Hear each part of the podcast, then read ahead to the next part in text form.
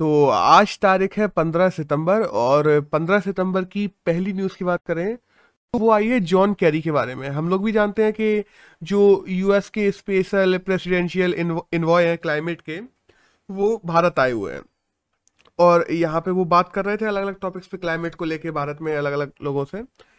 तो उन्होंने भारत से कमिटमेंट चाहा था कि जैसे और देशों ने कमिटमेंट करके रखा है कि हम उन वो 2050 तक नेट ज़ीरो कर देंगे कार्बन एमिशन चाइना ने करके रखा है हम 2060 तक कर देंगे। न्यूजीलैंड का है हम 2040 तक कर देंगे। तो ऐसा कमिटमेंट वो चाह रहे थे क्योंकि पेरिस एग्रीमेंट में था कि 2050 तक करना है। तो वो एग्रीमेंट चाह रहे थे भारत के साथ में कि ऐसा कोई भारत कर दे। बट उनका आ, उन्होंने अभी ये कहना है कि भारत ने ऐसा कोई एग्रीमेंट या कोई कमिटमेंट नहीं दिया उन्हें कि हम नेट ज़ीरो करेंगे। बात ने उल्टा ये और कह दिया है कि आ, हमारा पर कैपिटा अभी बहुत कम है तो अभी तो हम लोग नेट ज़ीरो के बारे में ज़्यादा कुछ सोच नहीं रहे हैं। अभी केवल यही है कि जो भारतीय रेल है वो 2030 तक नेट ज़ीरो कर देगी और 2030 तक साढ़े चार सौ जो गीगावाट रिन्यूएबल एनर्जी है वहाँ उस, उस लक्ष्य को पूरा करना है बस। जो अभी 160 है हम लोग रिन्यूएबल एनर्जी गीगावाट और उसको रिन्यूएबल रिसोर्सेज से 450 करना है 2030 तक और हमारी जो ट्रेन है उनको नेट ज़ीरो पे लेके जाना है बस। तो वो संतुष्ट नहीं, उनका कहना ये है कि भारत को नेट ज़ीरो कर देना चाहिए। अगर हमें डेढ़ डिग्री का जो तापमान बढ़ने वाला है पेरिस एग्रीमेंट में हम लोगों ने जो चीज़ें जारी की थी, जो चीज़ें तय की थी, उनको पूरा होना चाहिए। तो दैट्स ऑल इस न्यूज़ में तो बस यही था। एक नेक्स्ट न्यूज़ आई है होलसेल प्राइस को लेके। कि होलसेल प्राइस जो है ना ब्रो देखो दो प्रकार के प्राइस होते हैं। एक होता है wholesale price index CPI W W P I sorry और एक होता है कंज्यूमर प्राइस इंडेक्स जिसको सीपीआई बोलते हैं। होलसेल प्राइस इंडेक्स होता है जो बड़े बड़े व्यापारी होते हैं जो होलसेल में चीज़ें खरीदते हैं उनके लिए। और सीपीआई जो कंज्यूमर प्राइस इंडेक्स जो प्रति व्यक्ति कितनी महँगाई बढ़ रही है उस हिसाब से। तो डब्ल्यू का अभी एक डाटा निकला है कि इन्फ्लेशन डब्ल्यूपीआई में अगस्त के महीने में तकरीबन साढ़े ग्यारह परसेंट से भी ज़्यादा पहुँच गया। तो वो ऑल टाइम हाई है, अगर होलसेल प्राइस इंडेक्स की बात करें तो इतना इन्फ्लेशन आज तक होलसेल प्राइस में कभी नहीं हुआ। इवन दो ये इसका मेन कारण जो माना जा रहा है, वो फ्यूल को माना जा रहा है। क्योंकि हम देखते हैं पिछले एक महीने में अलग अलग प्रकार के फ्यूल्स की देखी जाए तो 26.1 परसेंट तक फ्यूल और पावर का पावर में इन्फ्लेशन चल रहा है। तो जब फ्यूल और पावर सप्लाई जो अलग अलग तरीके से, उनसे ही मैन ट्रांसपोर्ट होता है चीज़ों का। और उनमें 26 परसेंट का इन्फ्लेशन चलेगा तो सीधी सी बात है होलसेल प्राइस ऊपर चली जाएगा। और फिर इनडायरेक्टली या डायरेक्टली उसका कन्वर्जन हम लोगों को सीपीआई में भी आगे आने वाले समय में दिखाई देगा और ज़्यादा। अब देखो, थोड़ा इसके पीछे की जानना ज़रूरी हो जाता है कि होलसेल प्राइस क्या है सीपीआई क्या है डब्ल्यू क्या है। देखो डब्ल्यू की बात करें तो उनको होलसेलर्स खरीदते हैं, चीज़ों को उस आधार पर नापा जाता है। और जो ऑफ़िस ऑफ़ इकोनॉमिक एडवाइजरी है, जो Ministry of Commerce and Industry के अंतर्गत आता है, वो डब्ल्यू को लॉन्च करता है। वहीं अगर अपन लोग सीपीआई की बात करें, जिस जो कस्टमर पे को गुड्स कितने प्राइस में मिलते हैं, उसकी बात करें तो इसको एनएसओ जारी करता है सीपीआई को। नेशनल स्टैटिक्स ऑफ़िस जो होता है, वो जारी करता है। तो W P I C P I दोनों को अलग अलग लोग जारी करते हैं। बस यही थोड़ा बहुत जानना ज़रूरी था। और इससे ज़्यादा डिटेल में तो फिर इकोनॉमिक्स में पढ़ना होता है तो वो यहाँ पर कवर नहीं करेंगे अपन। अब एक नेक्स्ट न्यूज़ की बात करें तो आइए नेशनल एंथम को लेके, कि मेघालय की हम देखते हैं कि बने हुए पचास साल होने वाले हैं अगले साल मेघालय को। तो मेघालय की जो पचासवीं एनिवर्सरी है, उस पर नेशनल एंथम को, हमारे जो जनगण मन है, उसको इंडिजीनियस टच देने के लिए उन लोगों ने वहाँ पे एक अलग से रिदम बनाई है, जो नेशनल एंथम आगे बजेगा, वो बजेगा, पीछे उनकी रिदम चलेगी साथ में जिस वहाँ के इंडिजीनियस उनके ट्रेडिशनल जो अलग अलग वाद्य यंत्र हैं ट्रेडिशनल चीज़ें हैं, उनको भी नेशनल एंथम मिलाया जाएगा, और केंद्र सरकार ने भी इसकी परमिशन दे दी है। तो मतलब बाद में कोई प्रॉब्लम ना आए, इसलिए केंद्र सरकार से परमिशन मिल गई है मेघालय को। पहली बार अगर देखा जाए तो इंडिजीनियस टच दिया जा रहा है हमारे नेशनल एंथम को मेघालय में। अब नेशनल एंथम की थोड़ी बात करें तो 11 दिसंबर 1911 को हम देखते हैं कि रविन्द्रनाथ टैगोर ने इसको बनाया था। और देखा जाए इंग्लिश में भी इन लोगों ने इनने ही ट्रांस ट्रांसलेट किया था। अब, इनने बंगाली में बनाया था और हिंदी में, अगर हिंदी और उर्दू की उर्दू की बात करें तो जो कैप्टन आबिद हसन है, उन्होंने हिंदी और उर्दू में ट्रांसफ़र ट्रांसलेट किया था जनगण मन को। वहीं अगर हम लोग मेलोडी की बात करें कि किसने बनाई थी तो जो कैप्टन राम सिंह ठक्कर थे, उन्होंने बनाई थी इसकी मेलोडी और पहली बार अगर गाए जाने की बात करें तो ये आईएनसी का जो, हम कहते हैं ना कि कांग्रेस के अधिवेशन होते थे, उन्हीं में ही गाया गया था 11 दिसंबर 1911 को पहली बार।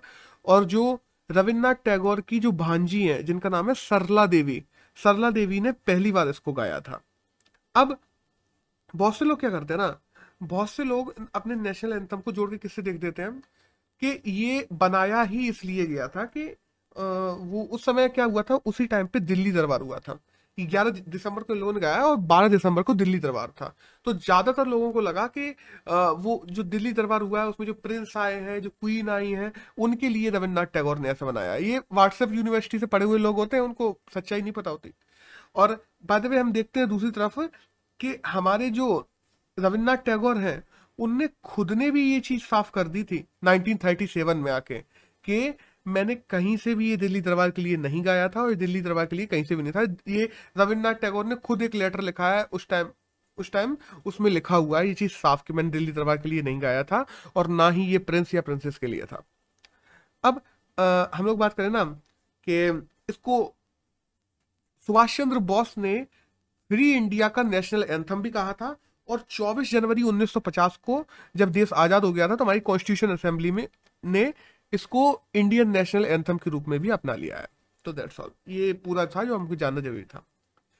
एक नेक्स्ट न्यूज़ की बात करते हैं। वह ये मंडियों को लेकर एक डाटा आया है अलग अलग अलग अलग फ़सलों को लेके। तो ओवरऑल डाटा में एक एक चीज़ याद रखना ज़रूरी नहीं है हमको। हमें बस इतना जानना ज़रूरी है कि 2013 से 2019 के बीच में मंडी में ऑटोमेटिकली भी माल कम होता जा रहा है। लोग, लोगों को एमएसपी जो मिनिमम सपोर्ट प्राइस है, या एपीएमसी है, जो मंडी क्षेत्र है, उनके बारे में पता ही नहीं है बहुत से लोगों को तो किसानों को।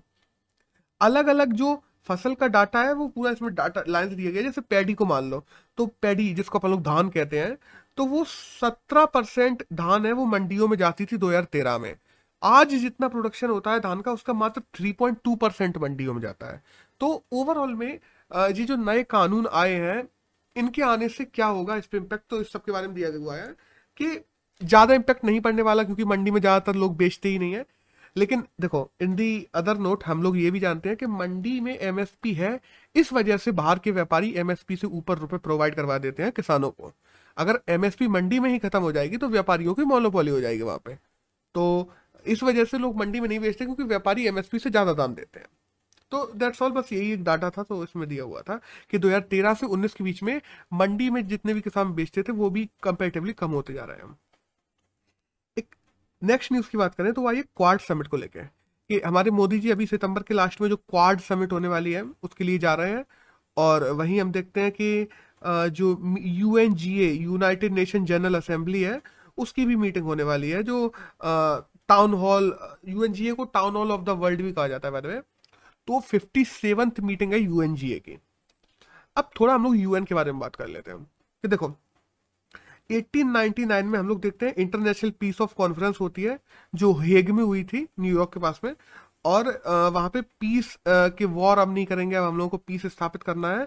और ये सब सोच के 1919 में 1919 में लीग ऑफ़ नेशंस का गठन होता है। और लीग ऑफ़ नेशंस का काम ही ये था कि सारे देशों ने उसको मिलकर बनाया था, और वर्ल्ड वॉर अब दोबारा नहीं होने देनी है। लेकिन फिर हम लोग देखते हैं कि उसके बाद में वर्ल्ड वॉर टू हो जाती है तो लीग ऑफ़ नेशन वहाँ पे खत्म हो जाता है। उसके बाद फिर आता है यूनाइटेड नेशन यूएन बनता है बाद में वर्ल्ड वॉर टू के बाद में। तो अब यूएन की बात करें तो यूएन नाम ही फ्रैंकलिन डी रूजावेल्ट ने दिया था यूएस के प्रेसिडेंट थे उस टाइम पे। तो 1942 में यूएन को बनाया जाता है। उस समय 42 में जब इसको बनाने वाला चार्टर आता है तो उस पर छब्बीस नेशन उस चार्टर को मिलके लेके आते हैं, छब्बीस अलग अलग देश। और जब इस पे साइन होता है तो टोटल पचास देश थे जिन्होंने साइन किया था। बाय द वे इंडिया ने साइन इंडिया इसके फाउंडिंग फाउंडर मेंबर्स में माना जाता है। बट दूसरी तरफ़ ही इंडिया कुछ लोग मानते हैं, कुछ लोग नहीं मानते हैं। क्योंकि यूएन का कहना यह था उस टाइम पे कि जो देश गुलाम है, क्योंकि 1945 में इसके चार्टर पर साइन हुआ था और तब इंडिया एक गुलाम कंट्री था। और इंडिया मतलब दूसरे की कॉलोनियल स्टेट था।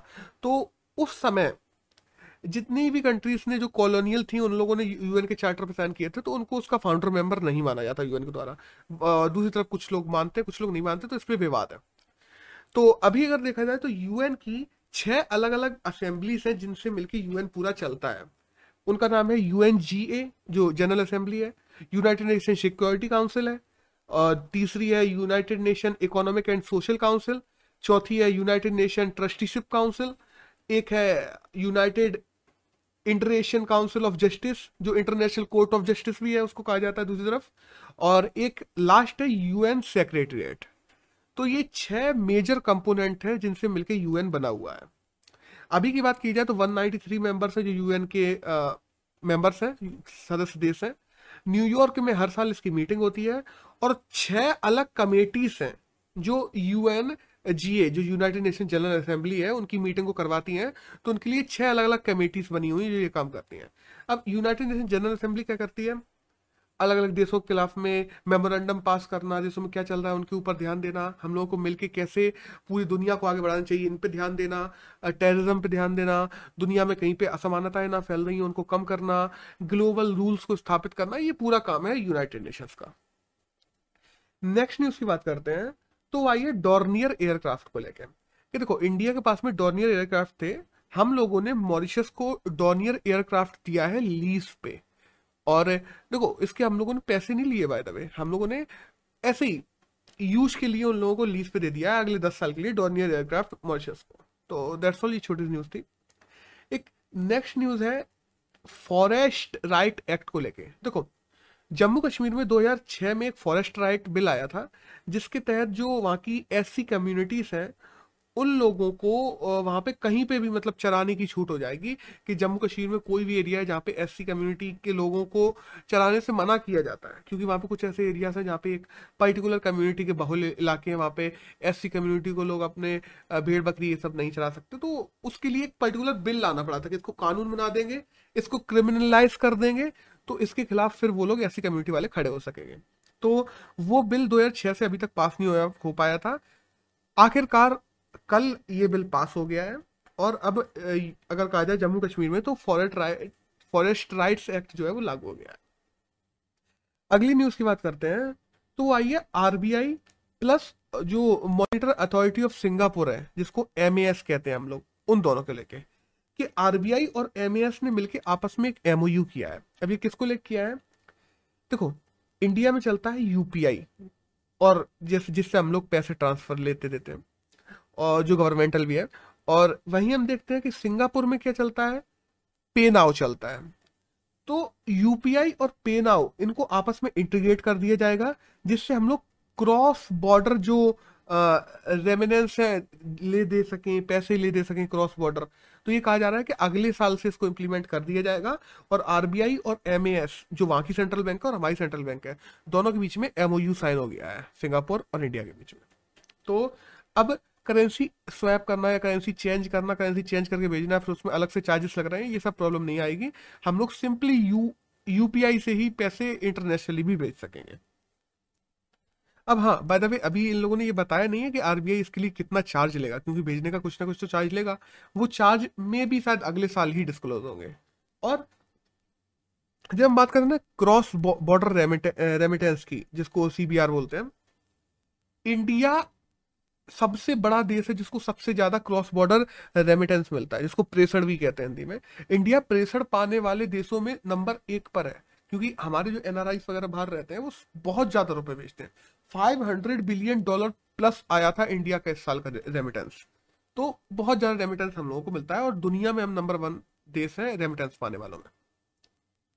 एक नेक्स्ट न्यूज़ की बात करते हैं, वो आइए एग्रीकल्चर मिनिस्ट्री को लेकर कि एग्रीकल्चर जो मिनिस्ट्री है उसने एग्रीकल्चर में टेक्निकल सॉल्यूशंस को अपनाने के लिए कि कैसे एग्रीकल्चर को टेक्नोलॉजी से जोड़ा जाए जैसे एग्रीकल्चर को और ज़्यादा बढ़ाया जा सके, उसके लिए पाँच कंपनियों से, पहला का नाम है टिस्को दूसरी रिलायंस जियो तीसरा सिस्को चौथा एनसीडीईएक्स और पांचवा जो है वो है निंजा कार्ड इन पाँच कंपनियों से हम लोगों ने एमओयू साइन किया है, हमारी एग्रीकल्चर मिनिस्ट्री ने, और ये पाँचों कंपनियाँ मदद करेंगी एग्रीकल्चर में टेक्निकल सपोर्ट को बढ़ावा देने के लिए। देखो, बाकी सब तो हमको पता है कि टिस्को सिस्को निंजा कार्ड और और जो रिलायंस जियो ये क्या करती है? एनसीडीएक्स की बात कर ले तो एनसीडीएक्स जो National Commodity and Derivative Exchange है, ये उसको लेकर है कि हमें अगर बाहर से भी कोई सपोर्ट चाहिए, कोई मशीन मंगानी हो हमारे टेक्नोलॉजी बढ़ाने के लिए तो एक डेरिवेटिव एक्सचेंज को भी इसमें डाल दिया गया है कि कमोडिटी चेंज करने में प्रॉब्लम ना आए। एक नेक्स्ट न्यूज़ की बात करते हैं तो आइए बुकर्स प्राइस को लेकर कि 2021 के जो बुकर्स प्राइस है, उनके लिए छह लोगों को शॉर्ट लिस्ट कर लिया गया है। मतलब जितने भी, या देखो हो तो कहना जब बुकर्स प्राइज तुम्हें लेना हो तो तुम आवेदन कर सकते हो। तुम, बहुत सारे लोग आवेदन करते हैं।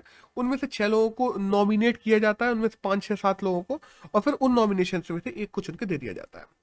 तो अभी वो नॉमिनेशन जो होना था, उनमें छह लोग नॉमिनेट हो चुके हैं। और बाय द वे अगर कहा जाए ना कि जो चाइनास कॉर्नर करके एक बुक है जो सुरजीव की है भारत से, उन्होंने बुक भेजी थी, वो भारत के एक एक ही एक ही बुक गई थी भारत की, जिसको रिजेक्ट कर दिया गया है और वो नॉमिनेशन में भी नहीं आई है। तो बस हमें ये चाइनास कॉर्नर क्या है, ये बुक जानना ज़रूरी हो जाती है।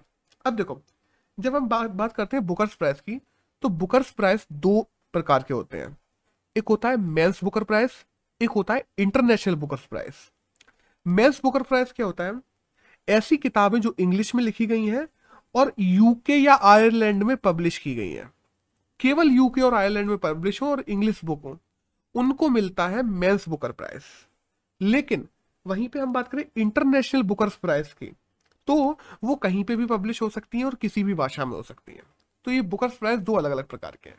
अब भारत की बात करें तो भारत ने अभी तक चार बुकर्स प्राइस हैं जो जीते हैं। अब उनके कौन कौन से नाम है? एक तो अरुंधति रॉय की जो बुक है the the God of the small things दूसरी बुक है द वाइट टाइगर जो अरविंद अधिगा की है उस पर मूवी बन चुकी है। तीसरी बुक है द मिडनाइट चिल्ड्रन जो की है सलमान युशीदे की। और एक फोर्थ बुक है, जिसका नाम है इनहेरिटेंस ऑफ़ लॉस जो कि किरण देसाई की है। तो ये चार बुक और ये चार राइटर्स हमें एग्ज़ाम के लिए जानना ज़रूरी हो जाते हैं और याद रखना भी ज़रूरी है, क्योंकि यही चार इंडियन हैं जिनको आज तक मैन बुकर्स प्राइज मिला है। एक नेक्स्ट न्यूज़ की बात करते हैं यहाँ पे, कि नॉर्वे में क्या हुआ ना? नॉर्वे में लेफ़्ट विंग की तीन अलग अलग पार्टीज़ थी, उन लोगों ने मिलकर अभी इलेक्शन जीत लिया है। तो जो वहाँ के जो प्रेसिडेंट पीएम है, सुलबैग जो थे, उनने इस्तीफा दे दिया है और अब कहा जा रहा है कि जॉनसन है जो नए वहाँ पे प्रधानमंत्री बनाए जा सकते हैं। और अगर सोलबैग की तुम्हें याद हो तो सोलबैग वही है जिन्होंने मास्क नहीं लगाया था और गाड़ी लेके निकल पड़े थे कोरोना के टाइम पे तो उनकी ही कंट्री में तीन लाख रुपए का फाइन लगा दिया गया था उन पर तो उनको हटा दिया गया है और अब नए वहाँ पे लेफ़्ट विंग की पहली बार वहाँ पे सरकार आने वाली है, जिसके जॉनसन है, जो वहाँ के नए प्रधानमंत्री बनने वाले हैं। नॉर्वे की बात करें तो ऑस्लो यहाँ की कैपिटल है और 1905 में स्वीडन से इसको आज़ादी मिली थी। अब देखो नॉर्वे पहली बार तो स्कैंडिनेवियन कंट्रीज़ में नहीं आता उसके बाद में आता है और उसके बाद में नॉर्वे में जिस हिसाब से, चाहे पर कैपिटा इनकम की बात कर लें चाहे ह्यूमन डेवलपमेंट इंडेक्स की बात कर लें, चाहे इन्वायरमेंटल प्रोटेक्शन लॉस की बात कर लें, इन सभी चीज़ों में, चाहे हैप्पीनेस इंडेक्स की बात कर लें, सभी चीज़ों में नॉर्वे बहुत आगे है। ओवर दो तो मैं कहूँगा सारी ही स्कैंडिनेवियन कंट्रीज़ पूरी दुनिया सबसे आगे। एक नेक्स्ट न्यूज़ की बात करते हैं, जो आई है श्रीलंका की तरफ़ से, कि श्रीलंका के फास्ट बॉलर हैं एक, जिनका नाम है लसित मलिंगा।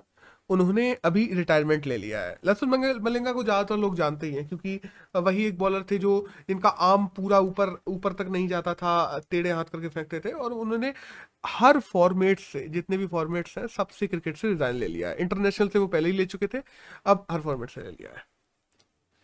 अब एक नेक्स्ट न्यूज़ की बात करते हैं, जो इंडियन एक्सप्रेस में आई है, महेंद्र प्रताप सिंह को लेकर कि देखो, अभी कुछ दिनों से हम लोग देखते हैं, जब से अलीगढ़ यूनिवर्सिटी न्यूज़ में आई है कि उनके बेटे ने कह दिया है कि हमारे पापा जो महेंद्र प्रताप सिंह ने अली, अलीगढ़ यूनिवर्सिटी के लिए दिए थे ज़मीन दी थी वो ज़मीन पे जो अलीगढ़ यूनिवर्सिटी बनी है उनका नाम चेंज करके महेंद्र प्रताप सिंह यूनिवर्सिटी की जाए। प्रधानमंत्री नरेंद्र मोदी ने भी अभी एक यूनिवर्सिटी का अभी कुछ दिनों पहले हम लोगों ने कवर किया था कि नई यूनिवर्सिटी खोलने की बात कही है जो बनाई जा रही है महेंद्र प्रताप सिंह के नाम पे। उन पे न्यूज़ आई है कि इनका जो मेमोरियल है मेमोरियल मतलब जहाँ पे इनकी समाधि है वृंदावन के पास में है। यमुना नदी किनारे, उसकी बहुत हालत खराब है। बहुत हालत खराब है मतलब ऐसी हालत खराब है, उसकी छत वत कुछ नहीं है। ऐसी ही है वहाँ पे डली है, गंदगी डली है, ये वो फलान टकाने कोई देखभाल नहीं है, कुछ नहीं है। और महेंद्र प्रताप सिंह के नाम पे वहाँ सरकार चीज़ें जारी कर रही है, उनके लड़के लड़ रहे हैं वहाँ पे उनके नाम के लिए। और जहाँ पे उनकी मेमोरियल है, उस पर ध्यान भी नहीं दिया जा रहा तो इसके ऊपर पूरा एक डाटा छोटा सा पब्लिश हुआ है, इंडियन एक्सप्रेस में। तो बस हमें केवल इतना जानना ज़रूरी हो जाता है यहाँ पे कि महेंद्र प्रताप सिंह कौन है और उनकी मेमोरियल कहाँ पे है? तो वो वृंदावन में है एक नेक्स्ट न्यूज़ की बात करते हैं तो वो आया है Study Centre for Economic Data and Analysis के द्वारा। ये सरकार की ही एक एजेंसी है सरकारी एजेंसी है। इसके द्वारा एक डाटा निकला है कि मनरेगा, जो Mahatma Gandhi Rural National Employment Guarantee Scheme है, उसके तहत हम लोग देखते हैं कि रूरल एरिया में सौ दिन का अनिवार्य रोज़गार सबको दिया जाता है। बट अभी एक डाटा निकला है, सरकार ने ही निकाला है कि पिछले पाँच सालों में हम लोग एवरेजली हर आदमी को अगर अगर एवरेज पूरे गाँव के लोगों का एवरेज निकालें तो हर आदमी को केवल पंद्रह से सत्रह दिन का ही रोज़गार दे पाए हैं। तो इससे ये समझ में आता है कि कितने लोगों को रोज़गार नहीं मिला होगा। जिन्हें मिला होगा, उनको सौ दिन का मिल गया होगा, लेकिन बहुत से लोगों को नहीं मिला होगा। इसीलिए एवरेज पंद्रह सत्रह दिन है। तो ये एक हम लोगों को छोटा सा डाटा जानने के लिए ज़रूरी है। कि मनरेगा के तहत पिछले पाँच साल में केवल पंद्रह से सत्रह दिन का ही रोज़गार है जो लोगों को मिल पाया है। एक नेक्स्ट न्यूज़ की बात करते हैं तो आइए विनोद करण को लेके कि जो विस्तारा एयरलाइंस है। देखो, विस्तारा एयरलाइंस वही है जो 2015 में शुरू की गई थी और सिंगापुर और हमारी जो टाटा कंपनी है, टाटा और सिंगापुर दोनों ने मिलकर शुरू की थी, जिसकी 47 फ्लाइट्स हैं जो अलग अलग जगह जाती हैं। तो विनोद कनन है जो विस्तारा के नए सीईओ और एमडी बना दिए गए हैं इस समय। एक नेक्स्ट न्यूज़ है साउथ कोरिया को लेकर कि साउथ कोरिया ने भी गूगल पे फाइन लगा दिया है 177 मिलियन डॉलर का। अब देखो, कुछ दिनों पहले हम लोगों ने देखा था कि साउथ कोरिया से पहले भी गूगल पे फाइन लगाया गया था कि वो अपने ऐप प्लेटफॉर्म पे प्ले स्टोर पे ऐप्स नहीं डालने दे रहा था, दूसरों के ऐप्स बैन कर दे रहा था, अपने ऐप्स को ज़्यादा प्रमोट कर रहा था गूगल ऐप्स को कॉम्पिटिटिवनेस खत्म कर रहा था मार्केट में। इन्हीं चीज़ों को लेके साउथ कोरिया ने भी इस पे फाइन लगाया है गूगल पे। तो गूगल हर जगह एक ही चीज़ को लेकर प्ले स्टोर को लेकर फाइन पर फाइन कहा चले जा रहा है। एक नेक्स्ट न्यूज़ की बात करते हैं कि भारत में चाहे हम टेक्सटाइल की बात करें फ़ूड प्रोसेसिंग की बात करें फ़ार्मिंग की बात करें मर्चेंडाइज की बात करें इलेक्ट्रॉनिक्स की बात करें व्हीकल पार्ट्स की बात करें या कैपिटल गुड्स की बात करें, ये सात चीज़ों के लिए भारत को top attractive destination for investment घोषित कर दिया गया है। Internationally top attractive destination for investment में भारत टॉप नंबर पे आया नंबर वन नंबर पे आया है। अगर हम textile food processing farming merchandise electronic vehicle part और कैपिटल गुड्स की बात करते हैं तो। कि अगर ये बनाना है तो इंडिया में इन्वेस्टमेंट करना सबसे ज़्यादा सेफ़ और सबसे ज़्यादा अच्छा एक नेक्स्ट न्यूज़ की बात करते हैं तो आइए राजस्थान को लेकर कि हम देखते ना, राजस्थान में एक लॉ है जिसका नाम है राजस्थान पर्यटन व्यवसाय लॉ और उसमें अमेंडमेंट लाया गया है अभी 2021 में। तो अभी इसका नाम पूरा ही चेंज करके राजस्थान पर्यटन व्यवसाय 2021 कर दिया गया है। इसमें चेंज किया गया है सेक्शन नंबर 27 ए अब सेक्शन 27 ए क्या है? जब भी कोई पर्यटन आता है, कोई कोई पर्यटक आता है राजस्थान में अलग अलग जगहों को घूमता है, उनको हरेस किया जाता है। उनको रेसिज्म रेसिज्म को लेकर हरेस किया जाता हो, काला गोरा बोल के, या किसी भी प्रकार से शारीरिक परेशान पहुँचाया जाता हो या नहीं जानते ये समझ के बहुत ज़्यादा रुपए लूटे जाते हो तो इन सब के लिए राजस्थान ने ये लॉ पायत किया है कि अगर उनको हरेस किया जाएगा तो देखो लॉस पहले से भी थे बट वो स्ट्रिक्ट नहीं थे। इसमें बस और स्ट्रिक्टनेस ला दी है कि अगर कोई ने उसको हरेस किया तो तीन साल की जेल हो जाएगी, अगर किसी ने फिजिकली असोल्ट किया तो उनको सात साल तक की जेल है इसमें तो ये सब चीज़ें बढ़ा दी गई, जो पहले एक साल थी या जुर्माने में ही छूटे जाते थे तो वो सब चीज़ें खत्म करते हैं। एक नेक्स्ट न्यूज़ की बात करते हैं तो अभी हैदराबाद हाईकोर्ट के पास में एक केस गया था कि जो एजुकेशन है, देखो एजुकेशन हम जानते हैं कि स्टार्टिंग में जब हमारा कॉन्स्टिट्यूशन बना था तो स्टेट लिस्ट का पार्ट होता था। स्टेट की सब्जेक्ट लिस्ट का पार्ट होता था। बाद में इसको कॉन्करन लिस्ट में डाल दिया गया था फोर्टी सेकेंड कॉन्स्टिट्यूशन अमेंडमेंट 1976 के बाद से। अभी क्या है हैदराबाद हाईकोर्ट में एक केस गया है कि एजुकेशन को स्टेट लिस्ट में फिर से डाला जाए। तो हैदराबाद हाईकोर्ट ने ये केस ले लिया है और अब इस केस पे फैसला आएगा, जल्दी ही देखते हैं क्या होता है। अब हम लोग बात करें तो बस थोड़ा ये जानना ज़रूरी होता है हो जाता है यहाँ पे कि forty second constitution amendment nineteen seventy six द्वारा इसको कॉन्करेंट लिस्ट में डाला गया था। यूनियन लिस्ट की बात करें, इस समय उसमें सौ सब्जेक्ट ने, पहले नाइन्टी सेवन थे स्टेट में पहले सिक्सटी सिक्स थे, अभी सिक्सटी वन सब्जेक्ट है, और कॉन्करेंट लिस्ट में इस समय फिफ्टी टू सब्जेक्ट है। तो बस यही चीज़ जानना ज़रूरी होती है। एक नेक्स्ट न्यूज़ की बात करें तो वो आइए सोलर स्टॉर्म को लेकर देखो, एक डाटा आया कि जो एक्सट्रीम वेदर सिचुएशन अभी चेंज हो रही हैं, दो परसेंट ज़्यादा चांसेस बढ़ गए हैं कि हर दस साल में एक ना एक सोलर स्टॉर्म आया करेगा, हर देश पे ये अभी न्यूज़ निकली है इंडियन इसरो के द्वारा। अब भारत की जो सैटेलाइट्स हैं, जो सोलर सोलर स्टॉर्म्स या सोलर एनर्जी कहाँ से आ रही है, क्योंकि देखो, जब सोलर स्टॉर्म्स आते हैं तो वो जिस देश को टारगेट करता है, सीधे आके पृथ्वी पर जब टकराता है वहाँ पे रेडियो किरणों की बात कर लें या वेव्स की बात कर लें, फ़ोन ट्रैकिंग की बात कर लें, हर चीज़ में प्रॉब्लम आ जाती है। तो वो प्रॉब्लम्स ना आए, इसलिए हमें इसको पहले से आइडेंटिफाई करना पड़ता है कि कब सोलर स्टॉर्म आ रहा है। तो उसके लिए जो भारतीय सैटेलाइट्स हैं, उनको आप चेंज करने की ज़रूरत है, ये भी इसरो ने कहा है। तो अब देखते हैं क्या होता है, बस ये छोटी चीज़ जाना हुई थी कि एक्सट्रीम वेदर सिचुएशन जैसे चेंज हो रही हैं, उस वजह से हर देश पे दो परसेंट चांसेस बढ़ गए हैं कि सोलर स्टॉर्म हर दस साल में आएँगे। एक नेक्स्ट न्यूज़ की बात करते हैं तो आइए क्रिस्पर को लेके C R C R I S P R देखो क्रिस्पर एक रिसर्च एजेंसी है। उसने क्या किया ना, जो एंसेफेलाइटिस मच्छर होता है, हम लोग देखते हैं, ज़्यादातर मलेरिया डेंगू, फलाना टकाना जितनी बीमारी होती है, वो वही मादा मच्छर फैलाती है। तो उन मॉस्किटोस को रोकने के लिए इसने एक नया तरीका निकाला है। जिस तरीके का नाम रखा है precision guided sterile project technique जिसको शॉर्ट फॉर्म में कहा गया है PG S I T PG set अब पीजी सेट टेक्निक क्या है?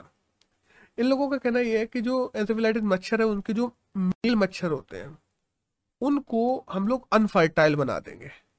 ऐसी चीज़ें जहाँ पे मेल मच्छर पाए जाते हैं, जहाँ पे लोग मच्छर होते हैं, वहाँ पे ऐसी चीज़ें मिला के डाल देंगे तो वो मेल मच्छर अनफर्टाइल हो जाएँगे। या ऐसे हो जाएँगे कि बाद में अगर वो जन्म ही देते हैं, जब मेटिंग करते हैं और जब मादा जन्म देती है और मच्छरों को तो वो मच्छर ज़्यादा ऊपर तक उड़ ही नहीं पाएँगे। जब ज़्यादा दूर दूर तक उड़ नहीं पाएँगे तो लोगों को डेंगू और चाहे मलेरिया की बात कर लें, इनको होने के चांसेस कंपेरेटिवली कम हो जाएँगे। तो अब देखते हैं कि आगे क्या होता है। बस हमें ये जानना ज़रूरी है कि पीजी सिट क्या है और ये किस संस्था के द्वारा बनाया जा रहा है। तो पीजी सिट जो टेक्निक है, ये क्रिस्पर जो संस्था है, उसके द्वारा यूज़ की जा रही है। एक नेक्स्ट न्यूज़ आई है थोड़ी, वैसी कि एक Devas D E V S तो डेवस करके एक एजेंसी है, उसने एंथ्रेक्स के साथ में पंद्रह, एक सौ पचास करोड़ की डील की थी, आज से चार पाँच साल पहले। अब एंथ्रेक्स क्या है? इसरो के लिए अलग अलग देशों के मिशन लेके आना कि ये सैटेलाइट लॉन्च कर दो, वो सैटेलाइट लॉन्च कर दो, और फिर बदले में इसरो को पैसे कमवाना कि हाँ अलग अलग जगह पे जाना, इसरो के लिए डील करना कि हाँ हम आपकी सैटेलाइट लॉन्च कर देंगे और इतने रुपए लगेंगे। तो ये डीलिंग का काम इसरो के लिए कौन करती है? एंथ्रेक्स करती है इंडिया में। एंथ्रेक्स ने आज से चार पाँच साल पहले डेवास करके एक कंपनी है डीईवीएस उसके साथ में डेढ़ सौ करोड़ की एक डील की थी। वो डील होने के बाद में तब से अभी तक, वो डील होने के बाद में तब से अभी तक लटकी पड़ी थी। और अभी घोषित कर दिया गया है इसरो के द्वारा कि वो एक फ्रॉड डील थी और उसमें कुछ नहीं था। उसमें जो डेढ़ सौ करोड़ की जितनी भी डील हुई थी, आज तक इसरो के पास में एक भी रुपए नहीं आया है और किसी भी प्रकार की सैटेलाइट को अब इसरो लॉन्च नहीं करने वाला उनकी। एक नेक्स्ट न्यूज़ आई छोटी सी कि International Day for South South Corporation South South Corporation क्या है? जितने भी हम पृथ्वी के ग्लोब पे देखते हैं, जितने भी साउथ के देश हैं, उन सबकी मिलकर एक साउथ साउथ कॉरपोरेशन बन के रखी है। तो International Day of for South South Corporation है जो 12 सितंबर को मनाया जाता है। दस बस एक छोटी न्यूज़ थी। अब यहाँ से आते हैं दो एडिटोरियल पहला एडिटोरियल है राइट टू यूज़ इंटरनेट को लेकर देखो हम बात कर लें चाहे freedom of speech and information की, जो हम लोगों को आर्टिकल 19 में मिलता है। आर्टिकल 19 में हमें वाक और इंफॉर्मेशन की स्वतंत्रता है। बट जब राइट टू इंटरनेट भी उसी में आता है, और हमारे इंडिया में हम देखते हैं आजकल छोटी छोटी बातों पे इंटरनेट कर दिया जाता है ब्लॉक सुप्रीम कोर्ट ने कहा है ये बात कि ये जो बैन किए जा रहे हैं इंटरनेट को जब मर्ज़ी हाँ तो बंद कर दो छोटा सा भी अगर कोई राइट हुआ तो उसमें इंटरनेट को पूरे एरिया में बंद कर दिया जाता है, लोगों तक इंफॉर्मेशन नहीं पहुँचने दी जाती। ये चीज़ें नहीं होनी चाहिए। लोग प्रोटेस्ट करने आ रहे हैं। भाई, किसान प्रोटेस्ट करने आए, उनका तुमने लोगों ने इंटरनेट उस एरिया में इंटरनेट बंद कर दिया। तो लोगों के प्रोटेस्ट में भी तुम इंटरनेट बंद कर रहे हो। तो सरकार इनका गलत यूज़ कर रही है। बाद में इंटरनेट बंद करने की बात की जाए तो ये आईटी एक्ट के सेक्शन नंबर 66 ए के अंतर्गत आता है। तो इसको सुप्रीम कोर्ट ने कहा है कि अनकॉन्स्टिट्यूशनल है कि आज भी लोगों को तुम इंटरनेट बंद कर रहे हो या इन क्राइटेरिया पे रिटेन कर रहे हो कि ये, वो, ये इंटरनेट पे फैला सकता था। समझ रहे हो? सकता वाली बात। कि इंटरनेट पे ये गंदगी फैला सकता था या इंटरनेट पे ऐसा कुछ कर सकता था जो नेशनल इमरजेंसी के लिए खतरा हो सकता था। और उस सकते के दम पे तुम लोगों को रिटेन कर लेते हो, लोगों को डिटेंशन में डाल देते हो। ये चीज़ जो आईटी एक्ट के 66 ए के अंतर्गत है। ये ट्रायल्स करना इसको सुप्रीम कोर्ट ने अनकॉन्स्टिट्यूशनल कह रखा है पाँच साल पहले से। और आज भी ऐसा किया जा रहा है जबकि। अभी हम लोगों ने देखा था कि एक एक न्यूज़ आई थी कि डाटा, जब किसान बिल के टाइम पे एक न्यूज़ आई थी कि एक टूल किट बनाई गई है टूल किट बनाई गई है, उस टूल किट को लेकर दो तीन लोगों को गिरफ़्तार भी कर लिया गया था। फिर बाद में क्या हुआ? उन सब लोगों को छोड़ना पड़ा। क्योंकि सुप्रीम कोर्ट ने आज से पाँच छह साल पहले ही कह दिया है कि किसी को भी केवल सख्ता के बेस पे कि हाँ ये उपद्रव फैला सकता है या तो बताना कि इतनी तार इतनी तारीख को यहाँ इकट्ठे होना है, इतनी तारीख को यहाँ इकट्ठे होना है, अगर तुमने वो बनाया भी है, फिर भी उसमें कोई बेस नहीं है। तुम्हें कोई कैद नहीं कर सकता उस दम पे कि नेशनल सिक्योरिटी की बात है। तो सुप्रीम कोर्ट ने उन लोगों को भी छुड़वाया था और आज भी, लेकिन बहुत सारे लोग सरकारों के द्वारा ऐसे लोग पकड़ लिए जाते हैं, उन पर ट्रायल भी चलाए जाते हैं। तो सुप्रीम कोर्ट ने ओवरऑल यही कहा है कि ये जो ट्रायलिंग है, इसको बैन करना चाहिए। सुप्रीम कोर्ट ने कहा इसके खिलाफ एक कानून लेके आना चाहिए। हमने इसको अनकॉन्स्टिट्यूशनल कह दिया है, फिर भी ये ग्राउंड में लागू क्यों नहीं किया जा रहा? क्यों आज भी लोगों को पकड़ा जा रहा है? जब हम देखते ना कि इंटरनेट बैन कर दिया जाता है जगह जगह पर ऐसी चीज़ों को लेके इंटरनेट बैन होना कई बार ज़रूरी होता है बट वो बैन टेम्परेरी होना चाहिए। लिमिटेड होना चाहिए प्रोपोर्शनेट होना चाहिए। इंटरनेट ओवरऑल शट डाउन ही नहीं कर देना चाहिए। शट डाउन अगर तुम तुम international shutdown capital of the world बनते जा रहे हो धीमे धीमे, और इंडिया नहीं चाहता कि वो अपनी इमेज ऐसी बनाए। इंडिया की इमेज ऐसी नहीं होनी चाहिए, क्योंकि प्रोटेस्ट को शट डाउन करने के लिए तुम लोगों के राइट्स नहीं छीन सकते। इंटरनेट उनका राइट है। Freedom of speech and information article number 19 Indian constitution के तहत उनका राइट है ये। कि वो राइट टू यूज़ इंटरनेट लोगों के व्यापार जुड़े हैं इंटरनेट से, लोगों के शिक्षा जुड़ी है इंटरनेट से, लोग पूरे पूरे व्यापार कर रहे हैं, उनको करोड़ों का नुकसान हो जाता है अगर इंटरनेट बंद हो जाता जो हम बात करें ना ट्रस्ट डिफिकेट हो जाता है, लोगों का ट्रस्ट कम हो जाता है सरकार पे। जो जब इंटेंस शटडाउन लग जाते हैं, लोगों के इंटरेस्ट खत्म हो जाते हैं वहाँ से। लोग जहाँ पे आपातकाल जहाँ लगते हैं इंटरनेट शटडाउन जहाँ लगते हैं, लोग वहाँ से चले जाते हैं। जो हम कहते ना कि सरकार के लिए मोस्ट ऑफ़ द टाइम ये लास्ट रिजॉर्ट होना चाहिए कि इंटरनेट बंद बैन करना है। ना कि थोड़ा सा भी प्रोटेस्ट अगर सरकार के खिलाफ कोई करने आता है, उसमें भी इंटरनेट बंद कर दे रहे हैं। ये पूरी तरीके से अनकॉन्स्टिट्यूशनल है, उसको रोकना चाहिए। ये हमारे सुप्रीम कोर्ट के सीजीआई ने कहा। तो डेट्स ऑल यही सब बातें ये सेटोरिज्म थे। अब एक छोटी सी एक आर्टिकल और है इंडिया और ऑस्ट्रेलिया के टू प्लस टू डायलॉग को लेके कि देखो, भारत की रणनीति और साझेदारी बढ़ रही है लगातार ऑस्ट्रेलिया के साथ में। हम लोग देख रहे हैं, हम लोगों ने अभी कुछ दिनों पहले ही टू प्लस टू डायलॉग भी किया ऑस्ट्रेलिया के साथ में। और वहीं हम देखते हैं, अब टू प्लस टू कौन होता है कि फाइनेंस मिनिस्टर और फॉरेन मिनिस्टर हमारे और उनके, दोनों ने आपस में बात की। हम लोगों की स्ट्रेटेजिक साझेदारी को एक साल हो गए अब स्ट्रेटेजिक साझेदारी का मतलब क्या होता है? कि हम लोग क्लाइमेट पे सिक्योरिटी पे सिविल लॉ पे मेरी टाइम पे पार्टनरशिप पे इम्पोर्ट एक्सपोर्ट पे मतलब हर एक मुद्दे पे आपस में मिलके बात करें और मिलके चलें और अलग अलग मुद्दों पे अगर तुम पाँच छह मुद्दों से ज़्यादा पे एक देश के साथ में पार्टनरशिप रखते हो तो उसको स्ट्रेटेजिक पार्टनर मान लिया जाता है। तो ऑस्ट्रेलिया और इंडिया के बीच में स्ट्रेटेजिक पार्टनरशिप को एक साल हो गया तकरीबन। पहले नहीं था टू प्लस टू डायलॉग से पहले नहीं थी। टू प्लस टू डायलॉग से पहले केवल हम लोगों का इकोनॉमिक बैकग्राउंड था दैट्स ऑल और ये सारे बैकग्राउंड नहीं थे। अब ये सब भी आ गए हैं। और हम ये भी देखते हैं कि पिछले एक डेढ़ साल में इंडो पैसिफिक जो ओशियन है, उसमें क्वाड और भी ज़्यादा दमदार हुआ है। और क्वाड की अभी मीटिंग भी होने वाली, पहली मीटिंग है जो क्वाड की होने वाली है इस साल। अभी तक क्वाड की कोई मीटिंग नहीं हुई, पहली इस साल से पहली मीटिंग शुरू हो रही है। तो मोदी जी जा भी रहे हैं अपने क्वाड की मीटिंग में। अभी हम लोगों ने बात की। तो इंडो पैसिफिक ओशियन में शांति और सुरक्षा बनाए रखने के लिए भी क्वाड ज़रूरी है और इंडो ऑस्ट्रेलियन जो डायलॉग है वो ज़रूरी है। अपनी साझेदारी को और बढ़ाना ज़रूरी है। बट ये साझेदारी क्या ऐसी परिस्थितियों में बन सकती है जब इंडिया और ऑस्ट्रेलिया एक दूसरे के इंटरेस्ट पूरे नहीं कर पा रहे हो? क्योंकि देखो, जब इंडिया के लोग जॉब करने जाते हैं ऑस्ट्रेलिया में तो उन लोग उन लोगों ने उन पे नॉन टेरिफ बैरियर्स लगा के रखे हैं बहुत सारे। इंडिया के माल पे भी नॉन टेरिफ बैरियर लगा के रखे हैं कि ये आएँगे तो इनको इतना परसेंट टैक्स देना पड़ेगा क्योंकि ये बाहर से यहाँ के ऑस्ट्रेलिया के नहीं है। या ये माल आ रहा है, इस पर अट्ठाईस परसेंट टैक्स लग रहा है, वो तो ठीक है। लेकिन ये माल इंडिया की फलानी स्टेट से नहीं आना चाहिए। या जिस कंपनी में बन रहा हो, वहाँ पे बच्चे काम ना करने चाहिए। जिस कंपनी में बन रहा हो, वहाँ ये ये नॉर्म्स पूरे होने चाहिए, तभी हम इंडिया का माल लेंगे। इनको कहते हैं नॉन टेरिफ बैरियर ये बैरियर इंडिया को हटाया जाए ये बैरियर ऑस्ट्रेलिया को हटाना चाहिए इंडिया के लिए। और दूसरी तरफ़ जब ऑस्ट्रेलिया अपने डेयरी प्रोडक्ट इंडिया में बेचने आता है तो और कंट्री के कंपैरिजन में हम ऑस्ट्रेलिया के डेयरी प्रोडक्ट पे बहुत ज़्यादा टैक्स लगाते हैं। तो इंडिया को भी सबके जैसा ही व्यवहार करना चाहिए ऑस्ट्रेलिया के साथ में। हाँ अब इंडिया ऐसा क्यों करता है? क्योंकि इंडिया का ये मानना है कि ऑस्ट्रेलिया के डेयरी प्रोडक्ट बहुत ज़्यादा सस्ते हैं। अगर हम और कंट्री जितना ही टैक्स लगाएँगे ऑस्ट्रेलिया पे भी तो उनके डेयरी प्रोडक्ट इतने सस्ते होके आएँगे इंडिया में कि हमारे इंडियन प्रोडक्ट बर्बाद हो जाएँगे उस चक्कर में। तो अब देखते हैं देखो तो दोनों एक, दोनों देशों के एक बायोलेटरल टाइस अगर बढ़ाने हैं तो दोनों देशों को थोड़ा थोड़ा तो झुकना ही पड़ता है। और दोनों देश मिलके अगर ये काम करें और आपस में आपसी साझेदारी से चलें तो क्वाड को और मज़बूत बनाया जा सकता है। इंडिया, ऑस्ट्रेलिया की जो बायोलेटरल टाइस है, उनको और और मज़बूत बनाया जा सकता है। और हम लोग इंडो पैसिफिक रीजन में और ज़्यादा उभरते हुए देशों के रूप में, और ज़्यादा ताकतवर देशों के रूप में साथ मिलकर बढ़ सकते हैं। तो दैट्स ऑल यही सब था जो इस एडिटोरियल था। और आज 15 सितंबर की बात करें तो इतनी ही न्यूज़ थी जो हमारे एग्ज़ाम के लिए जाना ज़रूरी थी। That's all